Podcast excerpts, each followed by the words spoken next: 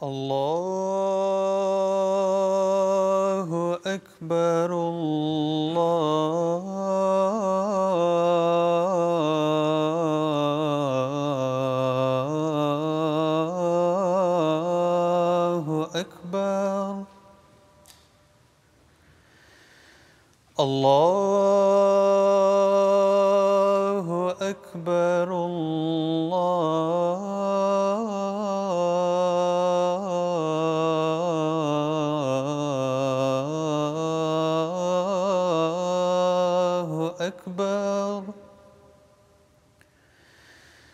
أشهد أن لا إله إلا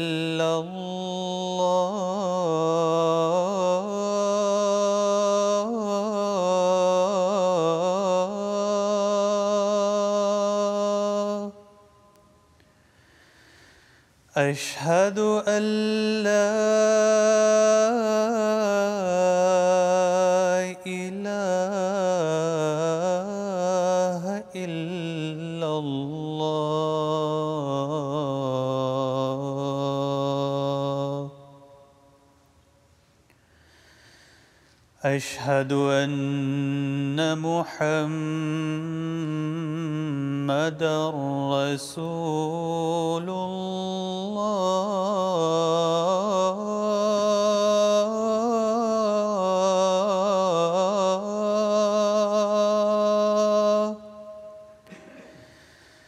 أشهد أن محمدا رسول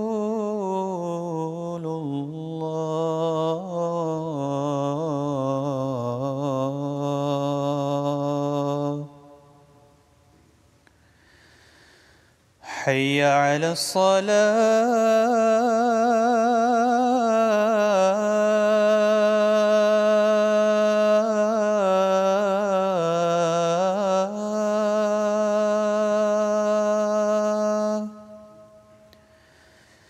حي على الصلاة.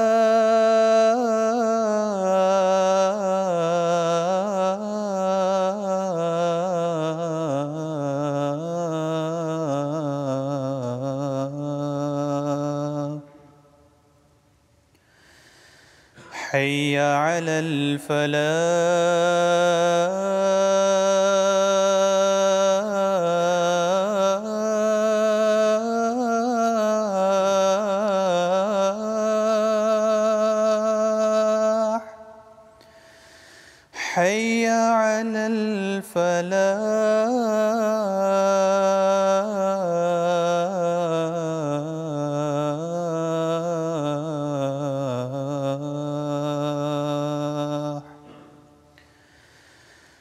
Allah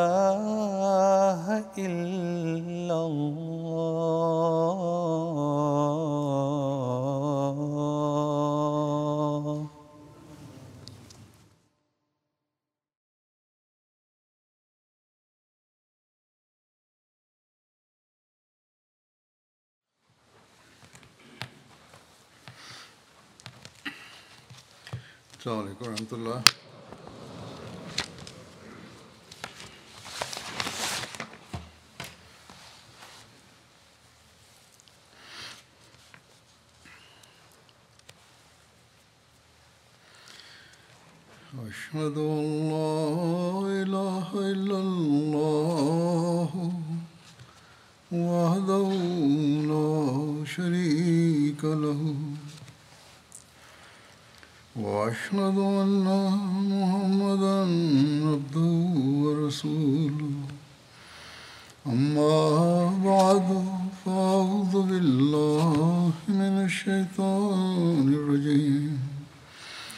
بسم الله الرحمن الرحيم الحمد لله رب العالمين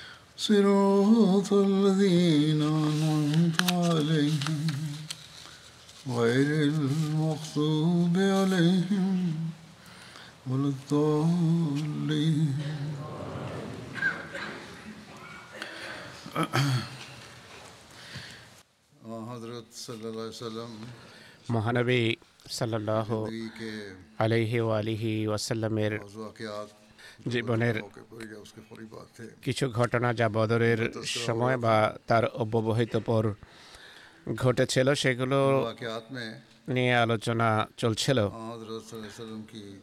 এসব ঘটনার মাঝে হজরত আয়েশার সাথে মহানবীর বিয়ের কথাও রয়েছে তাই এখানে তাও উল্লেখ করছি।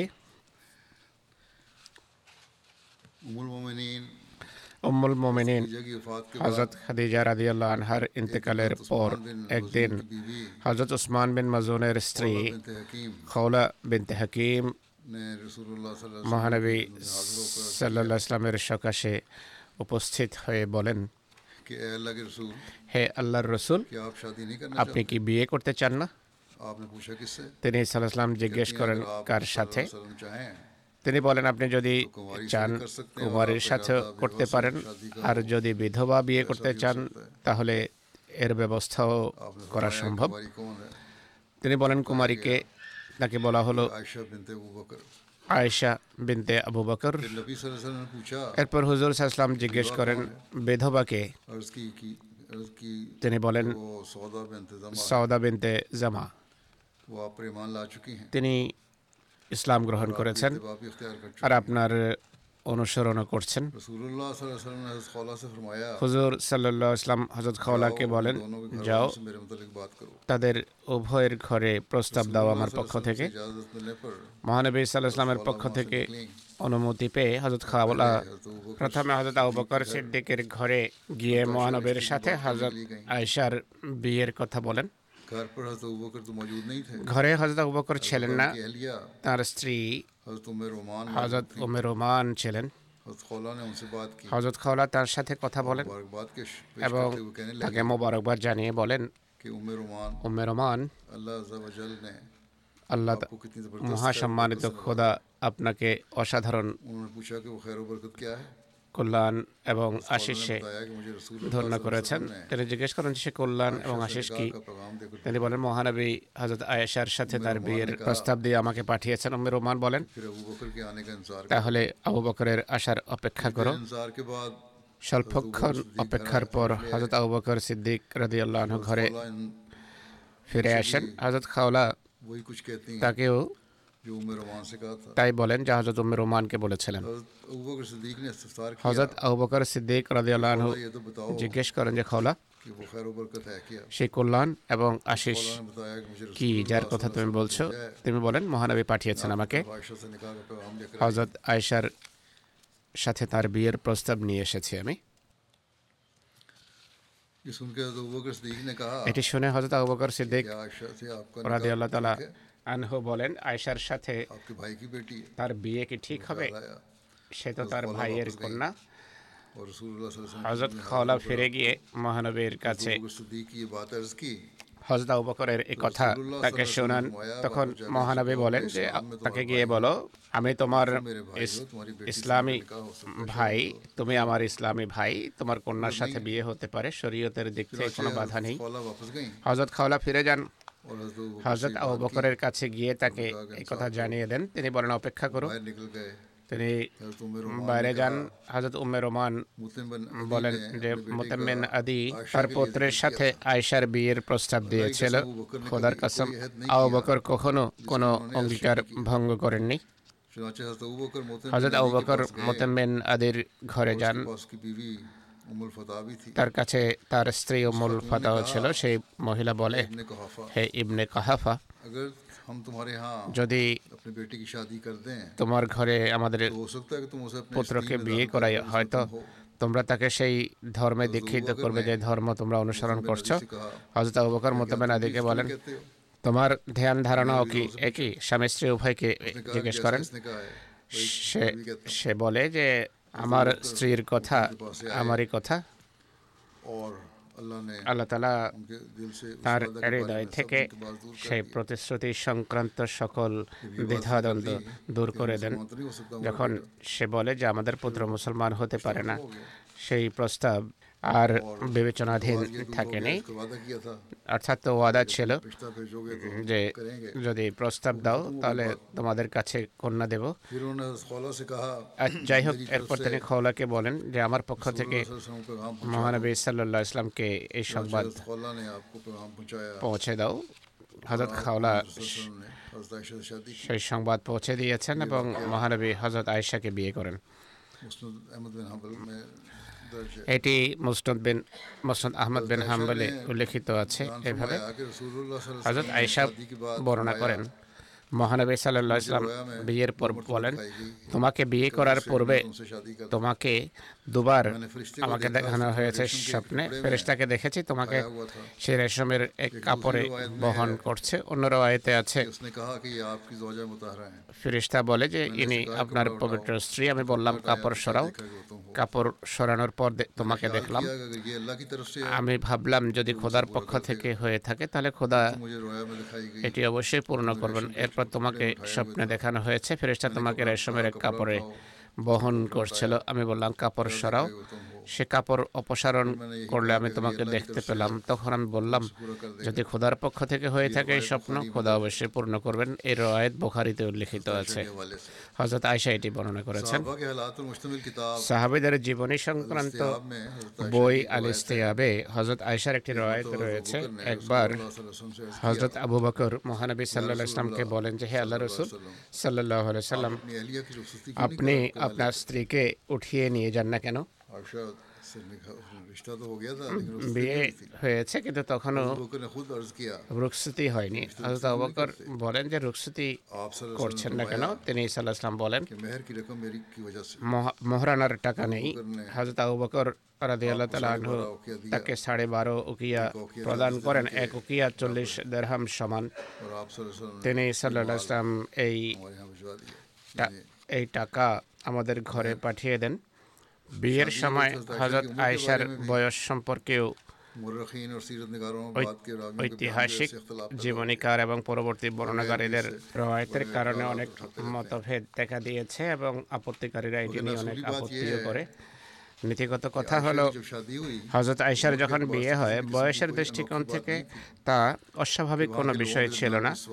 যে সেখানকার লোকদের মাঝে কোনো প্রশ্ন বা আপত্তি দেখা দেবে যদি কোনো অস্বাভাবিক বিষয় হতো মুনাফেক বা বিরোধীর অবশ্যই বহু প্রকার আপত্তি করত কিন্তু কোন গ্রন্থে এমন কোনো আপত্তির উল্লেখ নেই যে সমস্ত পুস্তকে হজরত আয়সার বয়স খুবই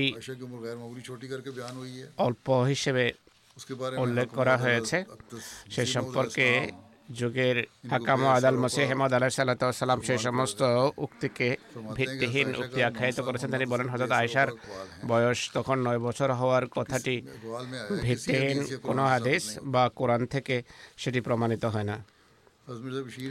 হজরত মির্জা বশির আহমদ সাহেব হজরত আয়সার পিত্রালয় থেকে বিদায় যাত্রা সম্পর্কে বিস্তারিত বর্ণনা দিতে গিয়ে লেখেন হজরত খাদিজার ইন্তেকালের পর মহানবী সাল্লাহ আলহি আলহি ওসাল্লাম হজরত আয়সা সিদ্দিকা রাদি আল্লাহ আনহাকে বিয়ে করেন। এটি দশম নববীর সওয়াল মাস ছিল। তখন হজরত আয়সার রিশতা জব কিয়া বয়স ছিল সাত বছর মনে হয়। তখন তার দৈহিক গঠন গড়ন খুবই ভালো ছিল। অথবা খলা বিনতে হাকিম মহানবীর জন্য তার বিয়ের প্রস্তাব নিয়ে যাওয়ার কোনো কারণ ছিল না। যাই হোক তখন যেহেতু তিনি সাবালিকা হননি তাই নিকা হলেও তিনি পিত্রালয়ে অবস্থান করেন। স্বামীর ঘরে যাননি হিজরতে দ্বিতীয় বছর অর্থাৎ নিকার পাঁচ বছর অতিক্রান্ত হওয়ার পর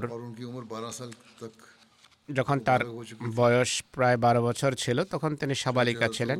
হজরত আবু বকর রাদিয়াল্লাহু মহানবীর সকাশে উপস্থিত হয়ে কন্যাকে বিদায় দেওয়ার প্রস্তাব দিলে তিনি মহারানার ব্যবস্থা করেন।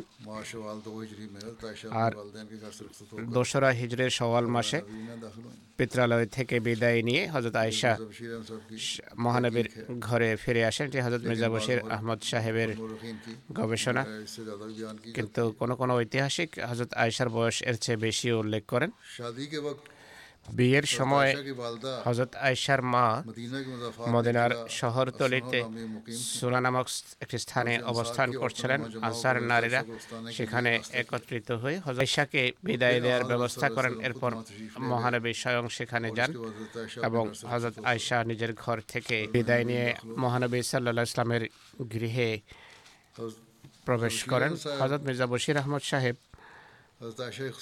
হজরত আয়েশার বিশেষত্ব বর্ণনা করতে গিয়ে বলেন যে স্বল্প বয়স্কা সত্ত্বেও হজরত আয়সার স্মৃতিশক্তি ছিল অত্যন্ত প্রখর।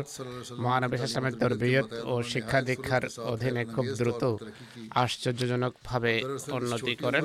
এই স্বল্প বয়সে তাকে নিজের ঘরে নিয়ে আসার পেছনে তার উদ্দেশ্য ছিল শুরু থেকেই নিজের ইচ্ছা অনুসারে তার তরবিয়ত এবং শিক্ষা দীক্ষার ব্যবস্থা করা এবং তার সাহচর্যে যত দীর্ঘ সময় থাকা যায় তার ব্যবস্থা করার সেই এই গুরুভার এবং মহান কাজের যোগ্য করে তোলা যায় যা একজন শরীয়তবাহী নবীর স্ত্রীর পরনস্ত হতে পারে। তিনি এই কাজে সাফল্য লাভ করেন। হযরত আয়েশা মুসলমান নারীদের সংশোধন এবং শিক্ষা দীক্ষার ক্ষেত্রে সেই দায়িত্ব পালন করেছেন যার দৃষ্টান্ত পৃথিবীর ইতিহাসে দেখা যায় না। মহানবীর হাদিসের একটি অনেক বড় অংশ এবং গুরুত্বপূর্ণ অংশ। হজরত আয়সার রয়েতের উপরেই নির্ভরশীল। তার মোট রয়েতের সংখ্যা দুই হাজার দুইশত দশ।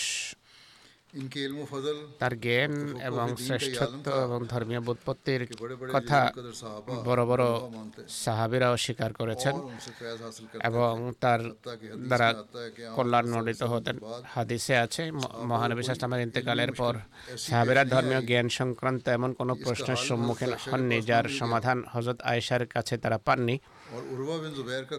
উরওয়া জুবাইরের উক্তি হলো আমি কোনো ব্যক্তিকে কোরআনের জ্ঞান উত্তরাধিকার হালাল হারামের জ্ঞান ফেকা কাব্য, চিকিৎসা, শাস্ত্র এবং লোক ইতিহাস এবং পরিচয়ের জ্ঞানের ক্ষেত্রে হজরত আয়সার চেয়ে বড় আলেম দেখিনি। তাকোয়া এবং স্বল্পে তুষ্টির ক্ষেত্রে তার পদমর্যাদা দেখুন, একবার কোনো স্থান থেকে তার কাছে এক লক্ষ দেড়হাম আসে, তিনি সন্ধ্যার পূর্বে সেগুলো সব বন্টন করিয়ে দেন, অথচ ঘরে সন্ধ্যার খাবারের জন্য কিছু ছিল না এসব গুণাবলীর কারণেই তার প্রতিফলন মহানবীর যুগেই পরিদৃষ্ট হচ্ছিল। এসব কারণে মহানবীর কাছে তিনি বিশেষ প্রিয়ভাজন প্রিয়ভাজন ছিলেন। একবার মহানবী সাল্লাহ ইসলাম বলেন পুরুষদের মাঝে বহু কামেল অতিবাহিত হয়েছেন কিন্তু নারীদের মাঝে কামেলা অনেক অল্পই দেখা যায়। এরপর তিনি আসিয়া এবং মরিয়াম মিন্ত ইমরানের নাম উল্লেখ করেন আর বলেন আয়সার নারীদের মাঝে সে পদমর্যাদা রয়েছে যা আরবের সর্বোত্তম খাবার শরীদের অন্যান্য খাবারের উপর হয়ে থাকে। একবার তার অন্য কিছু স্ত্রী কোনো পারিবারিক বিষয়ে হজরত আয়েশার সম্পর্কে মহানবীর কাছে কোনো কথা বলেন? হুজুর নীরব ছিলেন। কিন্তু যখন বারবার সে কথার পুনরাবৃত্তি করা হয় তিনি বলেন তোমাদের এসব অভিযোগ সম্পর্কে আমি আর কি বা বলব? আমি এটি জানি কোনো স্ত্রীর ঘরে আমার প্রতি খোদার ওয়াহি অবতীর্ণ হয়নি কিন্তু আয়েশার ঘরে সবসময় আমার প্রতি ওয়াহি হয়। কত পবিত্র সেই স্ত্রী ছিলেন যিনি এই বিশেষত্ব অর্জন করেছেন আর কত পবিত্র সেই স্বামী ছিলেন যার পারিবারিক ভালোবাসার মানদণ্ড পবিত্রতা এবং পরিচ্ছন্নতা ছাড়া আর কিছুই ছিল না। হাদিসে এটিও লিখিত আছে যে সেই শেষ দিনগুলোতে হাজার সাউদা বিনতে জামা। তার নিজের পালা হজরত আয়সাকে দিয়ে দেন। এভাবে হজরত আয়সা মহানবীর সাহচর্য থেকে লাভবান হওয়ার দ্বিগুণ সুযোগ লাভ করেন। হজরত আয়সার শিক্ষা দীক্ষার প্রতি বিশেষ যেহেতু দৃষ্টি ছিল মহানবীর আর তিনি তার বয়স এবং অবস্থার কারণে এমন ছিলেন যে তার দিকে দৃষ্টিনিবদ্ধ করার সকল যুক্তিকতা ছিল তাই মহানবী পালা সংক্রান্ত হজরত সৌদার প্রস্তাব গ্রহণ করেন। তারপরেও তিনি রীতিমতো হজরত সৌদার ঘরে যেতেন। অন্যান্য স্ত্রীদের নিয়ে তার মন জয় করা এবং তার সুখ স্বাচ্ছন্দ্যের বিশেষ যত্ন নিতেন। হজরত আয়েশা পড়ালেখা করা ছিলেন কিনা সেই সম্পর্কে মতভেদ রয়েছে। বুখারির এক রওয়ায়ত থেকে বোঝা যায়, তার কাছে কোরআনের একটি লিখিত অনুলিপি ছিল, যা থেকে একজন ইরাকি মুসলমানকে তিনি নিজে লিখে দিয়েছেন। তা থেকে বোঝা যায় যে তিনি লিখতে পড়তে জানতেন।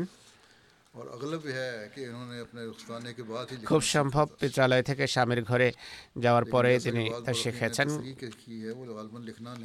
কিন্তু কোনো কোনো ঐতিহাসিক স্পষ্ট করে বলেছেন যে তিনি লিখতে জানতেন না হজরত আয়েশা মহানবীর ইন্তেকালের পর অন্য আটচল্লিশ বছর জীবিত ছিলেন আর আটান্ন হিজরের রমজান মাসে ইহধাম ত্যাগ করেন তখন তার বয়স ছিল প্রায় আটষট্টি বছর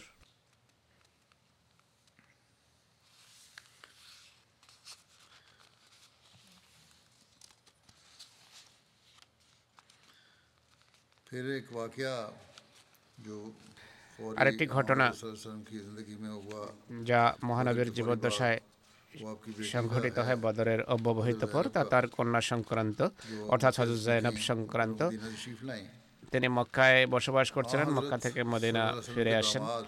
হুজুর সাস্তামের জামাতা আবুল আসবেন রবি বদরের যুদ্ধে মুসলমানদের হাতে বন্দী হন। তার স্ত্রী হজরত জয়নাব মক্কাতেই ছিলেন। তিনি সেই হার তার স্বামীর ফিদিয়া স্বরূপ ধারণ করেন যা তার মা হজরত খাদিজা তার বিয়ের সময় কন্যাকে পরিয়েছিলেন ফিদিয়া নিয়ে যিনি এসেছিলেন তিনি হলেন আবুল আস বিন আমরের ভাই আমর বিন রবি। এই হার দেখে মহানবী সাল্লাহ দুঃখ ভরাক্রান্ত এবং আবেগ আপ্লুত হয়ে যান। সাহাবিদেরকে বলেন, যদি তোমরা ঠিক মনে করো, জয়নাবের স্বামীকে মুক্ত করে দাও এবং এই হার ফেরত দাও। সাহাবেরা বলেন, অবশ্যই হে আল্লাহ রসুল সাল্লাম, আবুল আসকে সেই হার ফেরত দেয়া হয় এবং আবুল আসকে মুক্ত করে দেয়া হয়। কিন্তু মহানবী আবুল আসকে এই শর্তে মুক্ত করেন যে মক্কা গিয়েই তিনি হজরত জয়নাবকে মদিনায় ফিরে আসার বা হিজরত করার অনুমতি দেবেন। ইবনে ইসহাকের বর্ণনা হলো মুক্তির পর আবুল আস যখন মক্কা পৌঁছেন তখন মহানবী জায়দ বিন হারসা এবং অন্য একজন আনসারিকে পাঠান যে তোমরা ইয়াজেজ উপত্যকায় গিয়ে অবস্থান করো। ইয়াজেজ উপত্যকা মক্কা থেকে আট মাইল দূরে অবস্থিত একটি জায়গা। জায়নাব যখন তোমাদের পাশ দিয়ে আসে, তখন তোমরা তার অঙ্গনাও এবং তাকে আমার কাছে নিয়ে আসো। তারা তাৎক্ষণিকভাবে যাত্রা করেন। এটি বদরের যুদ্ধের প্রায় এক মাস পর ঘটিত একটি ঘটনা। আবুল আস মক্কা পৌঁছে হাজার জায়নাবকে মহানবীর কাছে যাওয়ার অনুমতি দিয়ে দেন। তিনি পাথেও প্রস্তুত করছিলেন। হাজার জায়নাব বর্ণনা করেন আমি সফরের পাথেও একত্রিত করাতে ব্যস্ত ছিলাম। হিন বিন উদ্বা আমাকে বলেন হে বিনতে মোহাম্মদ সাল্লাহ আলাইসাল্লাম আমি জানতে পেরেছি তুমি তোমার পিতার কাছে কাছে ফিরে যেতে চাও আমি কোনোভাবে তার কথা অপেক্ষা করি। এটি শুনে সে বলল হে আমার চাচার কন্যা এমন আচরণ করো না। যদি তোমার সাজ সরঞ্জামের প্রয়োজন হয় যা সফরে তোমার কাজে আসতে পারে বা কোনো সম্পদের যদি প্রয়োজন হয় যার মাধ্যমে পিতার কাছে পৌঁছতে পারো তাহলে তোমার প্রয়োজনের সব উপায় উপকরণ আমার কাছে আছে। আমার কাছ থেকে কিছু নিতে দ্বিধা করো না। মহিলাদের হৃদয়ে সেই দুঃখ এবং অভিযোগ থাকে না যা পুরুষদের হৃদয়ে থেকে থাকে।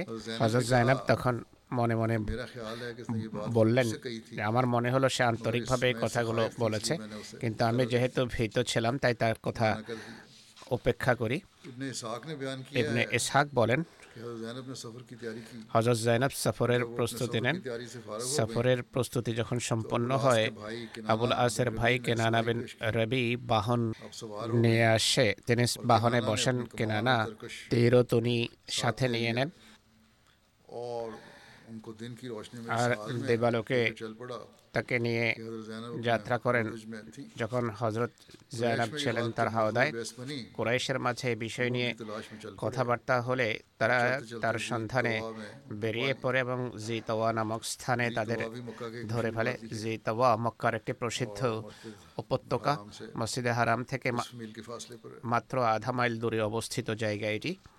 যাই হোক সর্বপ্রথম তার কাছে হাব্বার বিন আসওয়াদ ফাহরি আসে সে বর্ষা দিয়ে বাহনকে ভয় দেখায়। হজরত জায়নাব ছিলেন অন্তঃসত্ত্বা। তার গর্ভপাত হয় তার দেবর তীর বের করে বসে যান এবং ঘোষণা করেন যে আমার কাছে আসবে। তাকে তীরের নিশানা বানানো হবে। একটি রয়েতে রয়েছে হাব্বার উটের গায়ে বর্ষা ঢুকিয়ে দেয়। এর কারণে হজরত জায়নাব পাথরের উপর পড়ে যান। তিনি অন্তঃসত্ত্বা ছিলেন এবং তার গর্ভপাত হয়। যাই হোক এই ঘটনা দেখে মানুষ ফিরে যায় এরপর আবু সুফিয়ান এবং কোরাইশ নেতারা আসে এবং তাকে বলে হে যুবক তীর চালাবে না আমরা তোমার সাথে কথা বলতে চাই তিনি তীর চালানো থেকে বিরত হন আবু সুফিয়ান বলে তুমি ঠিক করনি এভাবে দেবালোকে এক মহিলা নিয়ে যাত্রা করেছ মোহাম্মদ যে আমাদের নাকে দম করে রেখেছে সাল্লাহ সাল্লাম তুমি তার কার্যকলাপকে জানো। মোহাম্মদের কন্যাকে যদি প্রকাশ্যে দেবালোকে নিয়ে যাও মানুষ এটিকে নিজের অসম্মান এবং লাঞ্ছনার এবং দুর্বলতার আর অক্ষমতার লক্ষণ মনে করবে। দেখো আমার জীবনের কসম তাকে বাধা দেওয়ার আমাদের কোনো প্রয়োজন নেই। আর এর বিরুদ্ধে আমাদের কোনো রাগ আর ক্ষোভ নেই। কিন্তু উত্তম হবে তাকে ফেরে নিয়ে যাও। মক্কায় অবস্থা যখন শান্ত হবে মানুষ যখন মনে করবে তাকে ফেরত এনেছি এরপর নীরবে তাকে তার পিতার কাছে নিয়ে যাও। কেনানা এই পরিকল্পনা অনুসারে কাজ করে ইবনে ইসহাকের উক্তি অনুসারে হজরানাব দু চার দিন মক্কায় অবস্থান করেন। কানাখুসা যখন শেষ হয় রাতের বেলা নীরবে হজর জায়েদ এবং তার সাথীদের হাতে তুলে দেন। তারা হাজার জায়নাবকে রাতের অন্ধকারে মহানবীর সকাশে নিয়ে আসেন ইমাম বাহেকেই হজরত আয়সার পক্ষ থেকে হজরত জায়নাবের মক্কা থেকে ফিরে আসার ঘটনা বর্ণনা করেছেন তিনি বলেন মহানবী হজরত জায়দ বিন হারসাকে তার আংটি সহ জনকের সাথে নিয়ে আসার জন্য পাঠান তিনি। তার প্রজ্ঞা এবং বুদ্ধিমত্তার সাথে আংটি এক কালের হাতে তুলে দেন। হাজর জাইনব সে আংটি দেখেই চিনতে পারেন। তিনি জিজ্ঞেস করেন যে, এই আংটি তোমাকে কে দিয়েছে? সে বলে, মক্কার বাইরে এক ব্যক্তি আমাকে দিয়েছে। হজরত জয়নব রাতের বেলা মক্কার বাইরে আসেন এবং ওটের পেছনে বসেন এবং তিনি তাকে মদিনা নিয়ে আসেন। মহানবী ইসলাম বলতেন আমার সব কন্যার মাঝে জয়নাব হল শ্রেষ্ঠ। যার আমার কারণে কষ্ট হয়েছে। হজরত মির্জা বশির আহমদ সাহেব সিরত খাতামান নবীনে এ সংক্রান্ত বিস্তারিত বিবরণ এভাবে তুলে ধরেছেন যে মহানবী সাল্লাহ আলাইসাল্লাম ফিদিয়ার স্থলে আবুল আসের জন্য এই শর্ত নির্ধারণ করেন যে তিনি মক্কা গিয়ে হজরত জয়নবকে মদিনায় পাঠাবেন। এভাবে এক মোমেন কুফরের নিবাস থেকে মুক্তি পান। স্বল্পকাল পর আবুল আসও ইসলাম গ্রহণ করেন এবং মদিনায় হিজরত করেন। এভাবে আবার স্বামী স্ত্রী মিলিত হন। হজরত জয়নবের হিজরত সম্পর্কে যে রয়েত রয়েছে তা হলো, তিনি যখন মদিনার উদ্দেশ্যে বের হন, মক্কা থেকে মক্কার কয়েকজন কুরাইশ বাহুবলে তাকে ফেরত নিতে চায় তিনি যখন যেতে অস্বীকার করেন এক দুর্ভাগা হাব্বার বিন আসওয়াদ পাশবিক আচরণ করে এবং তার বর্ষা দিয়ে হামলা করে। ভয় এবং ভীতির কারণে তার গর্ভপাত হয়। এর ফলে তিনি এতটা বিষণ্ণ হন যে এরপর তার স্বাস্থ্য আর কখনো পুরোপুরি বহাল হয়নি। অবশেষে সেই দুর্বলতার মাঝে অসময়ে বা অকালে ইহধাম ত্যাগ করেন।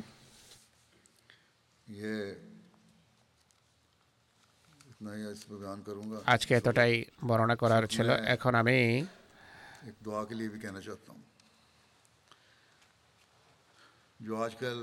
একটি দোয়ার বিশেষ অনুরোধ করতে চাই যা পৃথিবীর বর্তমান পরিস্থিতির সাথে সম্পর্ক রাখে। গত কয়েকদিন থেকে হামাস এবং ইসরায়েলের মাঝে যুদ্ধ হচ্ছে যে কারণে উভয় পক্ষের নাগরিক নরনারী শিশু বিনা ব্যতিক্রমে মারা যাচ্ছে বা মারা গেছে। ইসলাম যুদ্ধের পরিস্থিতিতেও নারী শিশু এবং বেসামরিক লোকদের হত্যা করার কোনোভাবে অনুমতি দেয় না। মহানবী সাল্লা ইসলাম এটিকে কঠোরভাবে বারণ করেছেন। জগৎবাসী বলছে আর সত্য তথ্য উপাত্ত এমনই যে এই যুদ্ধের সূচনা করেছে হামাস আর ইসরায়েলি নাগরিকদের নির্বিচারে হত্যা করেছে তারা। যদিও ইতিপূর্বে ইসরায়েলি বাহিনী বহু নিরীহ ফিলিস্তিনিকে হত্যা করেছে।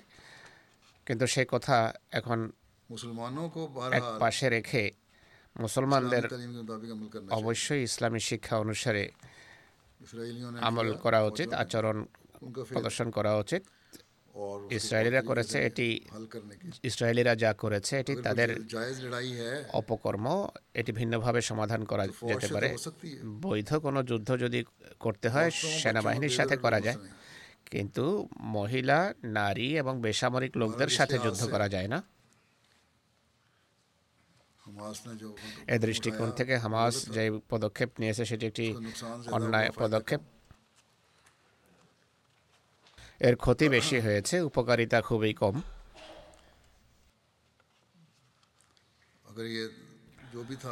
যাই হোক। যাই হয়েছে এর শাস্তি বা এই যুদ্ধ হামাস পর্যন্ত সীমিত থাকা উচিত ছিল। বীরত্বের এটি বীরত্বের প্রমাণ হতো বা এই প্রতিক্রিয়া দেখালে সেটি বীরত্ব প্রমাণিত হতো কিন্তু এখন ইসরায়েলি সরকার যা করছে তা অত্যন্ত ভয়াবহ। এ বিষয়ে মনে হয় এখানেই থেমে থাকবে না। কত নিষ্পাপ নিরীহ নারী এবং শিশুর জীবন নষ্ট হবে। তা ভাবাও যায় না এবং কোনো ইয়ত্তা নেই। ইসরায়েলিদের পক্ষ থেকে ঘোষণা করা হয়েছে যে আমরা গাজা সম্পূর্ণভাবে নিশ্চিন্ন করে দেব মিটিয়ে দেব। অগণিত বোমাবারি তারা করেছে। শহরকে ধ্বংসস্তূপে পরিণত করেছে। এখন নতুন চিত্র যা সামনে এসেছে তা হলো তারা বলছে দশ লক্ষাধিক মানুষ যারা সেখানে বসবাস করে তারা যেন গাজা থেকে বেরিয়ে যায়। কিছু সেখান থেকে বের হওয়া আরম্ভ হয়েছে। এর জন্য সুখের বিষয় হলো খুবই ক্ষীণ কণ্ঠে হলেও এই আওয়াজ উত্তোলন করছে যে এটি মানবিক অধিকারকে পদদলিত করার নামান্তরে আর এটি একটি ভ্রান্ত কাজ হবে। আর এর ফলে অনেক সমস্যার উদ্ভব ঘটবে।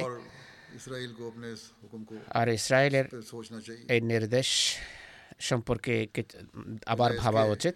দৃপ্ত কণ্ঠে তাদের এটি বলা উচিত ছিল যে ইসরায়েলি এ পদক্ষেপ ভ্রান্ত। এটি না করে তারা তাদেরকে ক্ষীণ কণ্ঠে অনুরোধ করছে।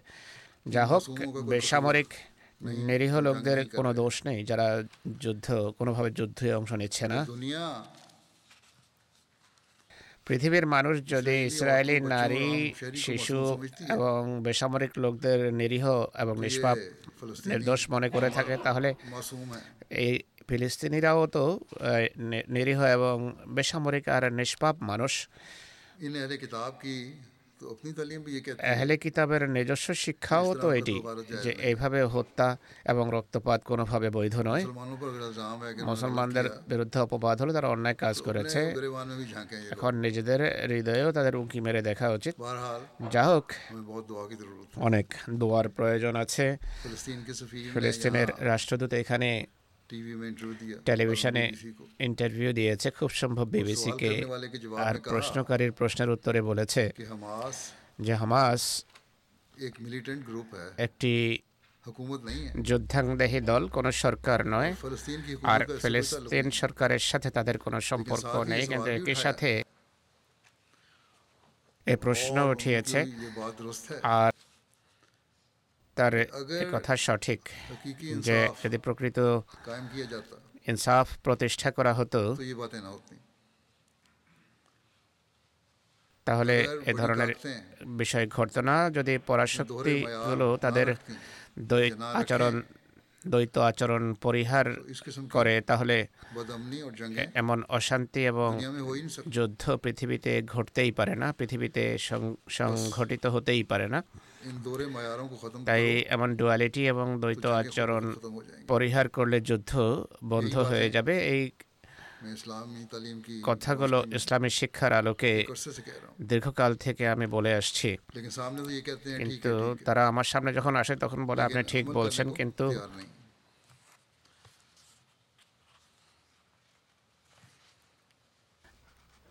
কার্যত আমল করার জন্য প্রস্তুত নয়।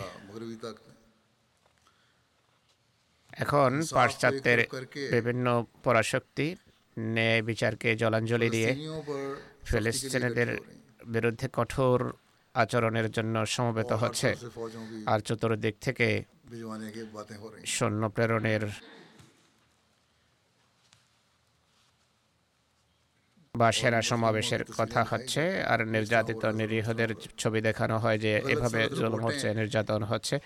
বিভিন্ন ভ্রান্ত প্রতিবেদন প্রচার মাধ্যমে তুলে ধরা হয়। একদিন এই সংবাদ আসে যে ইসরায়েলি নারী এবং শিশুদের এই হলো পরিণতি, এই হলো তাদের শোচনীয় অবস্থা। পরের দিন যারা যায় যে সেই ছবিতে যাদের দেখানো হয়েছে তারা ইসরায়েলি নয়, বরং ফিলিস্তিনি ছিল। কিন্তু প্রচার মাধ্যমের জন্য কোনো ক্ষমা চায় না কোনো সহানুভূতিপূর্ণ কথা তাদের পক্ষে বলা হয় না। জোর যার মুল্লুক তার এই নীতি তারা অনুসরণ করছে যাদের হাতে পৃথিবীর অর্থনীতির বাগডোর তাদের সামনে তারা ঝুঁকবে। যদি খতিয়ে দেখা হয় তাহলে এমন মনে হয় যে পরাশক্তিগুলো পরিবেশ শান্ত করার পরিবর্তে যুদ্ধ লাগানোর ব্যাপারে দৃঢ় প্রতিজ্ঞ। প্রথম বিশ্বযুদ্ধের পর যুদ্ধের সমাপ্তির জন্য বড় বড় পরাশক্তি। লিগ অফ নেশন গঠন করেছে কিন্তু ইনসাফের দাবি। ন্যায়সম্মত আচরণ না করার কারণে আর নিজেদের শ্রেষ্ঠত্ব প্রতিষ্ঠিত করার অভিলাষের কারণে সেটি ব্যর্থ হয় এবং দ্বিতীয় বিশ্বযুদ্ধ হয়। আর সাত কোটির বেশি মানুষ বলা হয় মারা গেছে। আর এখন জাতিসংঘের অবস্থা একই জাতিসংঘ গঠন করা হয়েছে পৃথিবীতে ন্যায় বিচার প্রতিষ্ঠার উদ্দেশ্যে? নির্যাতিতদের সঙ্গ দেওয়ার জন্য যুদ্ধের অবসানের চেষ্টা করা ছিল তাদের উদ্দেশ্য। কিন্তু এসব কথার সাথে তাদের বর্তমান জাতিসংঘের দ্রুততম সম্পর্ক নেই। নিজেদের স্বার্থকেই সবাই দেখছে এখন। এখন এই অন্যায়ের কারণে যে যুদ্ধ হবে কত যে ক্ষয়ক্ষতি হবে এর ফলে সাধারণ মানুষ তা ভাবতেও পারে না। আর সব পরাশক্তি এটি জানে যে কত ভয়াবহ ক্ষয়ক্ষতির তারা সম্মুখীন হতে যাচ্ছে। কিন্তু তা সত্ত্বেও ন্যায় বিচার প্রতিষ্ঠার প্রতি কারও মনোযোগ নেই। আর এদিকে মনোযোগ দেওয়ার জন্য কেউ প্রস্তুত নয়। এমন পরিস্থিতিতে মুসলমান রাষ্ট্রগুলোর কমেস কম কাণ্ড জ্ঞান খাটানো উচিত পারস্পরিক মতভেদ দূর করে ঐক্য প্রতিষ্ঠিত করার চেষ্টা করা উচিত মুসলমানদের খোদা তালা আহলে কিতাবের সাথে সুসম্পর্ক প্রতিষ্ঠার জন্য যদি তাহলেও এরা কালেমাতেন সাওয়ায়েম বায়নানা বায়নাকম শিক্ষা দিয়ে থাকেন। অর্থাৎ সেই কথার দিকে আসা যা তোমাদের এবং আমাদের মাঝে সমান সমমূল্যবোধ রাখে। অর্থাৎ আল্লাহর সত্তার দিকে ফিরে আসো। যদি শিক্ষা আল্লাহ তালা দিয়ে থাকেন, তাহলে মুসলমান যাদের কালেমা এক এবং অভিন্ন মুসলমানের বিভিন্ন দলের, তো মুসলমান কেন নিজেদের পারস্পরিক মতভেদ ভুলে গিয়ে ঐক্যবদ্ধ হতে পারে না, তাই চিন্তা করুন এবং ঐক্যবদ্ধ হন, ঐক্য প্রতিষ্ঠা করুন। আর এটি পৃথিবী থেকে ইনসাফের দাবি ন্যায় বিচারের দাবি পূরণের জন্য নির্যাতিতদের অধিকার সর্বত্র নিশ্চিত করার জন্য ঐক্যবদ্ধভাবে আওয়াজ উত্তোলন করা উচিত ঐক্যবদ্ধ হলেই আওয়াজ শক্তিশালী হবে নতুবা নিরীহ মুসলমানদের প্রাণ নাশের জন্য মুসলমান রাষ্ট্রগুলোই দায়ী হবে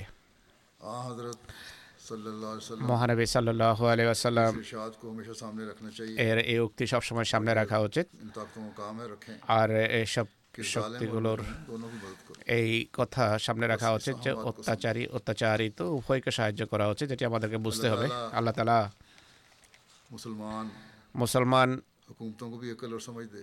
রাষ্ট্রগুলোকে বিবেক দেন, বুদ্ধি দেন, তারা যেন ঐক্যবদ্ধভাবে ন্যায় প্রতিষ্ঠার চেষ্টা করে। আল্লাহ তারা পৃথিবীর পরাশক্তিগুলোকেও বিবেক বুদ্ধি দেন যে পৃথিবীকে ধ্বংসের মুখে ঠেলে দেওয়ার পরিবর্তে পৃথিবীকে ধ্বংসের হাত থেকে বাঁচানোর চেষ্টা করো। নিজেদের অহমিকা চরিতার্থ করাকে লক্ষ্য বানাবে না। সবসময় এদের স্মরণ রাখা উচিত যে ধ্বংস ধ্বংসযজ্ঞ যখন আরম্ভ হবে এই পড়ার শক্তিও নিরাপদ থাকবে না। যাই হোক আমাদের কাছে কেবল দোয়ার অস্ত্রই আছে। প্রত্যেক আহমদের পূর্বের চেয়ে এটি বেশি ব্যবহার করা উচিত। গাজায় কিছু আহমদি পরিবার ও পরিবেষ্টিত অবস্থায় রয়েছে। আল্লাহ তালা তাদের নিরাপদ রাখুন। আর সব নিরীহ নির্যাতিত লোকদের আল্লাহ তালা নিরাপদ রাখুন তারা যেখানেই থাকুন না কেন আল্লাহ তালা হামাজকেও বিবেক বুদ্ধি দেন।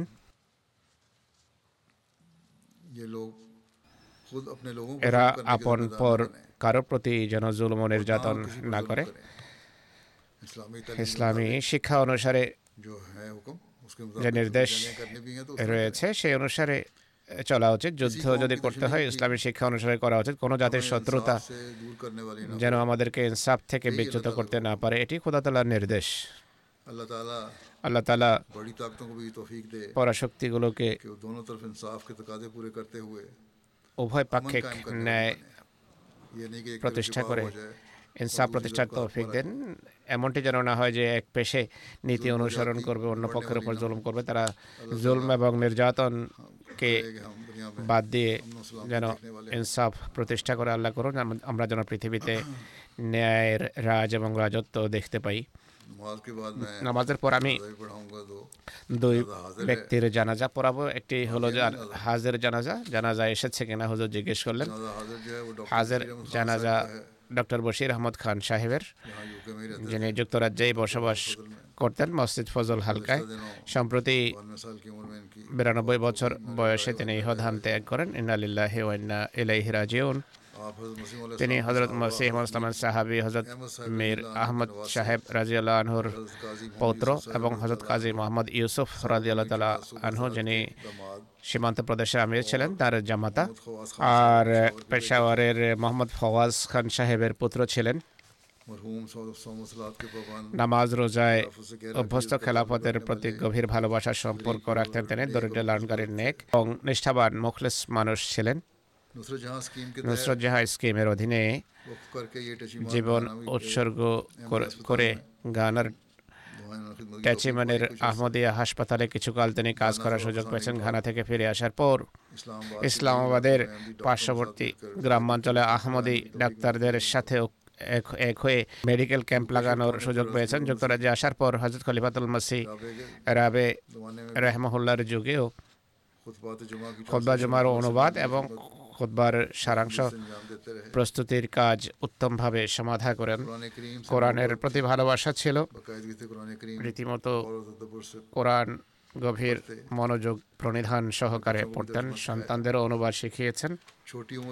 অল্প বয়সেই হজরত মুসলিমত রাদিয়াল্লাহর বরকাতময় যুগে দীর্ঘকাল কাদিয়ান গিয়ে সময় কাটানোর সুযোগ হয়েছে তার।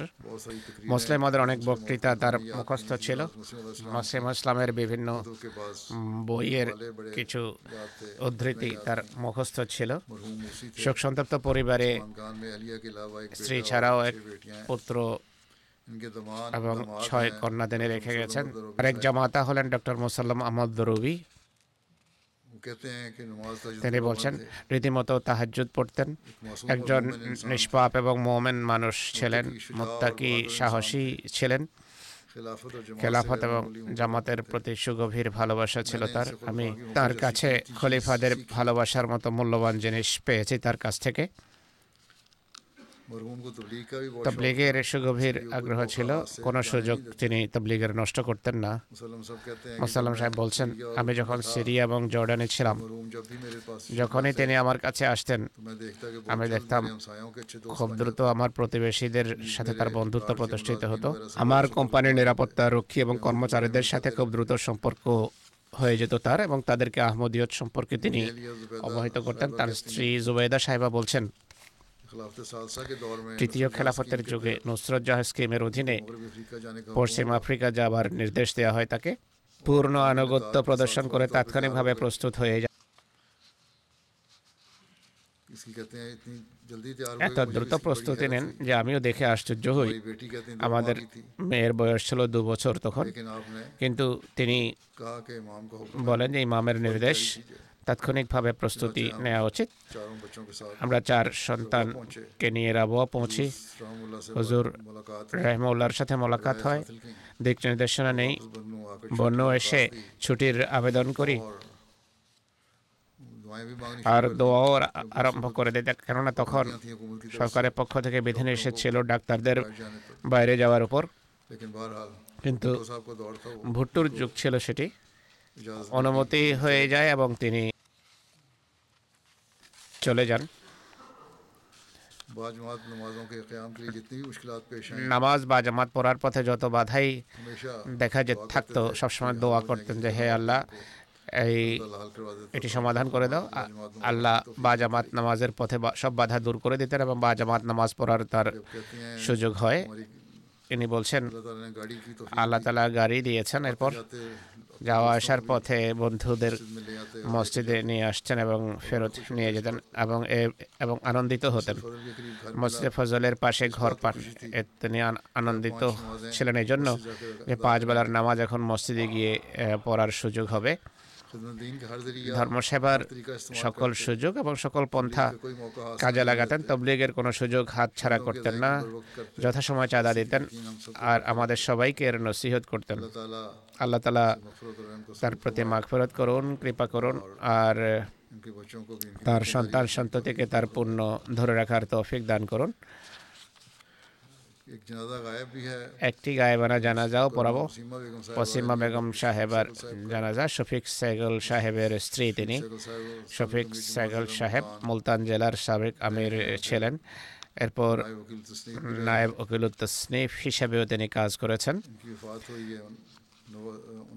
উনানব্বই বছর বয়সে তিনি ইহধাম ত্যাগ করেন। নালিল্লাহ রাজিউন। ওসিয়ত করেছিলেন তিনি।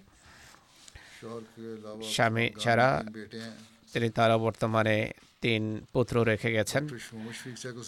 ডক্টর শফিক সেগল সাহেব তার স্বামী লিখছেন।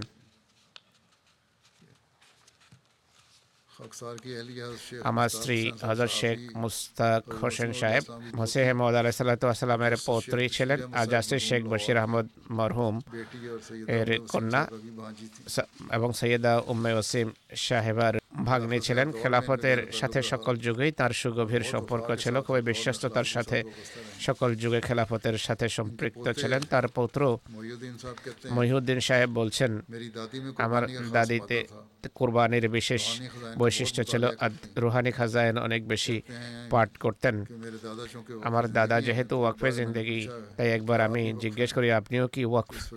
তিনি উত্তর দেন খলিফারা এটাই বলেন ওয়াকফে জিন্দেগির স্ত্রীরাও ওয়াকফে জিন্দেগি হয়ে থাকে। তার পুত্রবধূ এবং তার ভাতিজি আয়েশা বলছেন, আমার ফুফি সর্বজন প্রিয় ব্যক্তিত্বের অধিকারী ছিলেন। লাজনার লাজনার যেই এহেদনামা রয়েছে, যা প্রাণ, সম্পদ এবং সন্তানদের উষা করার জন্য প্রস্তুত থাকব। এর এক ব্যবহারিক দৃষ্টান্ত ছিলেন তিনি। আমার বিয়ের পর তিনি অনেক তরবিয়তি বিষয়ে আমাকে দিক নির্দেশনা দিয়েছেন। কোরআনের শাব্দিক অনুবাদও তিনি আমাকে শিখিয়েছেন। তার ভাতিজি এবং পুত্রবধূ জাকিয়া বলছেন আমার খালা দরিদ্র লালনকারী এবং আদর্শ নারী ছিলেন সবাইকে ভালোবাসতেন। স্বামীর কোনো কথা কখনো প্রত্যাখ্যান করেন এমন মানব হিতৈষিনী ছিলেন যিনি মানুষের উপকারের জন্য সবসময় প্রস্তুত থাকতেন। তার বোন নঈমা জামিল সাহেবা বলছেন মায়ের মতো স্নেহশীলা ছিলেন আমাদের প্রতি। আমি যখন পঞ্চাশ বছর বয়সে বিধবা হয়ে যাই তাকে আল্লাহ তালা আমার জন্য ফেরিস্তা হিসাবে নিযুক্ত করেন সকল অর্থে সকলভাবে আমাকে সাহায্য করেছেন পথের দিশা দিয়েছেন। আমার বোন ইবাদত গুজার তো ছিলেনই বান্দাদের অধিকার প্রদানের দায়িত্ব পালন করেছেন। অনেক মেয়ের বিবাহে ব্যয়ভার বহন করেছেন। কোনো গ্রাম্য দরিদ্রকে নিজের চেয়ে কোনোভাবে হেয় মনে করতেন না। অভাবী চাকর চাকরানীদের যথাসাধ্য সাহায্য করার চেষ্টা করতেন। আল্লাহ তালা তার প্রতি মাগ ফেরত করুন কৃপা করুন। তার সন্তান সন্ততিকে তার পূর্ণ ধরে রাখার তৌফিক দান করুন।